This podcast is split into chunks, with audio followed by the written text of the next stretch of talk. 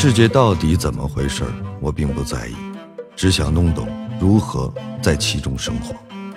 我不是钻牛角尖儿，我只是动物世界里的独角兽。独角兽。我是杨硕，这里是听说高级患者。今天我们接着来聊聊恋宠，继续用耳朵来吸吸猫，聊聊狗。上期我们留了一个问题：家里有一只猫和一只狗，你回家发现沙发被咬破了，你会先拿谁开刀？让我们来看看听众朋友们有什么好玩的事情要和我们分享。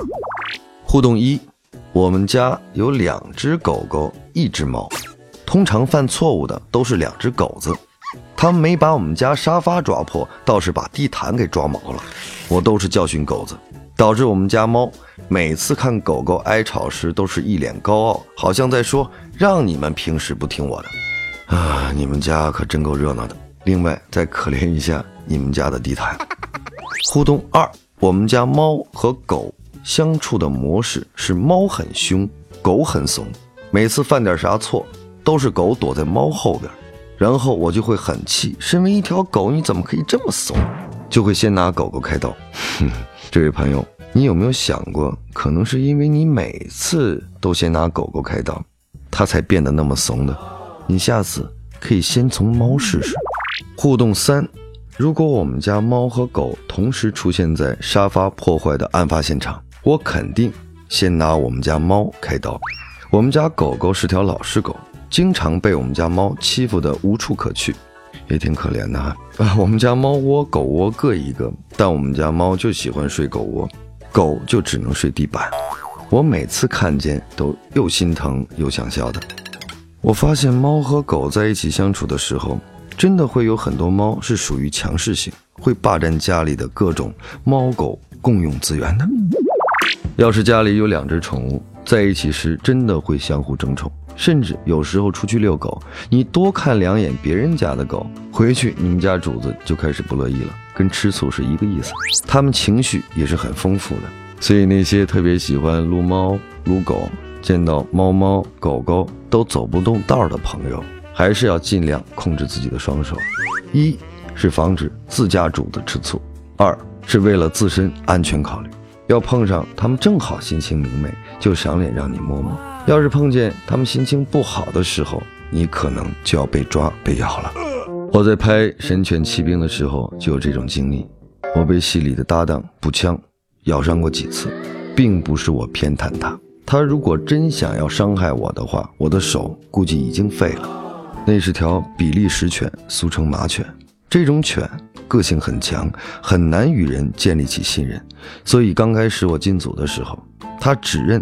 训导员不认我，为此我还忧伤了一段时间。当时拍摄的时候天很热，他很烦躁，不愿意让我碰他，就咬了我几次。后来接触时间长了，我们俩的感情变得特别好，我才知道，是因为拍摄时间过长，连人都受不了，更何况一只犬。再有，在草地拍摄的时候，会有很多吸血虫会寄生在他们身上，所以才会导致他心情不好。很多时候，我们真的应该注意我们的犬它们的心情变化和身体变化。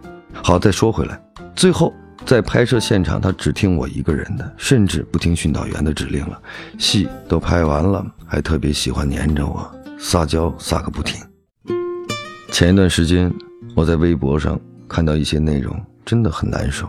有一些身在异乡养了宠物的朋友，因为假期要回家。小猫小狗又没有办法带回家，就把宠物自己留在家里，有些甚至直接把它们扔到了垃圾桶里。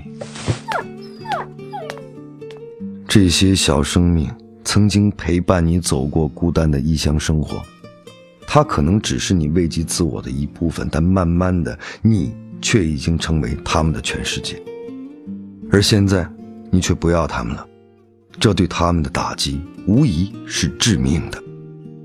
目前我在家里面是没有养宠物的，虽然我真的很喜欢它们，但很遗憾，我现在工作很忙，没有办法好好陪伴它们。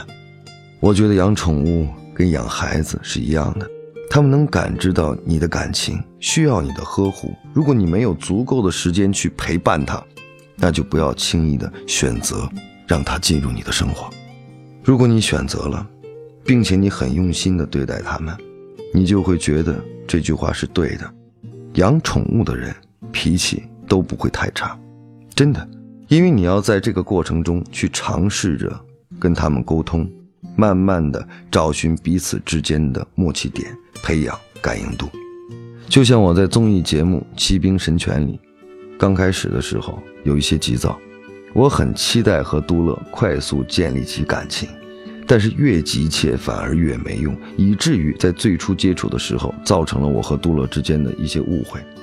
但是慢慢的，你就会发现，其实只要你耐心的跟他沟通，试着去鼓励他，你们之间想要心有灵犀，还是没那么困难的。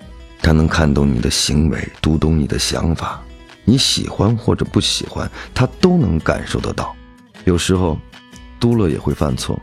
他一旦感受到你即将生气，就会卯足劲儿撒娇，在你身边蹭一蹭，看着你卖个萌，然后你的气儿瞬间就能消一半。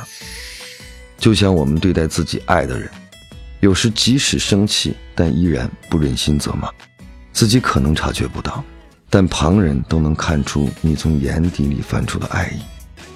喜欢宠物的人，无论平时多么高冷严肃，肯定有一颗特别温柔的心。无论是对待宠物，还是对待自己爱的人，愿以温柔对待世界的每一个人，都能被温柔以待。做自己喜欢的事，爱自己喜欢的人，过自己想要的生活。下期我们要探索的是爱美，你没有听错，就是爱美。留给大家一个小问题：出门前照镜子，你会最在意身体的哪一个地方？相信你会有很多话想跟我说，留言给我，等我来翻牌。我是杨硕，下期节目我们再见。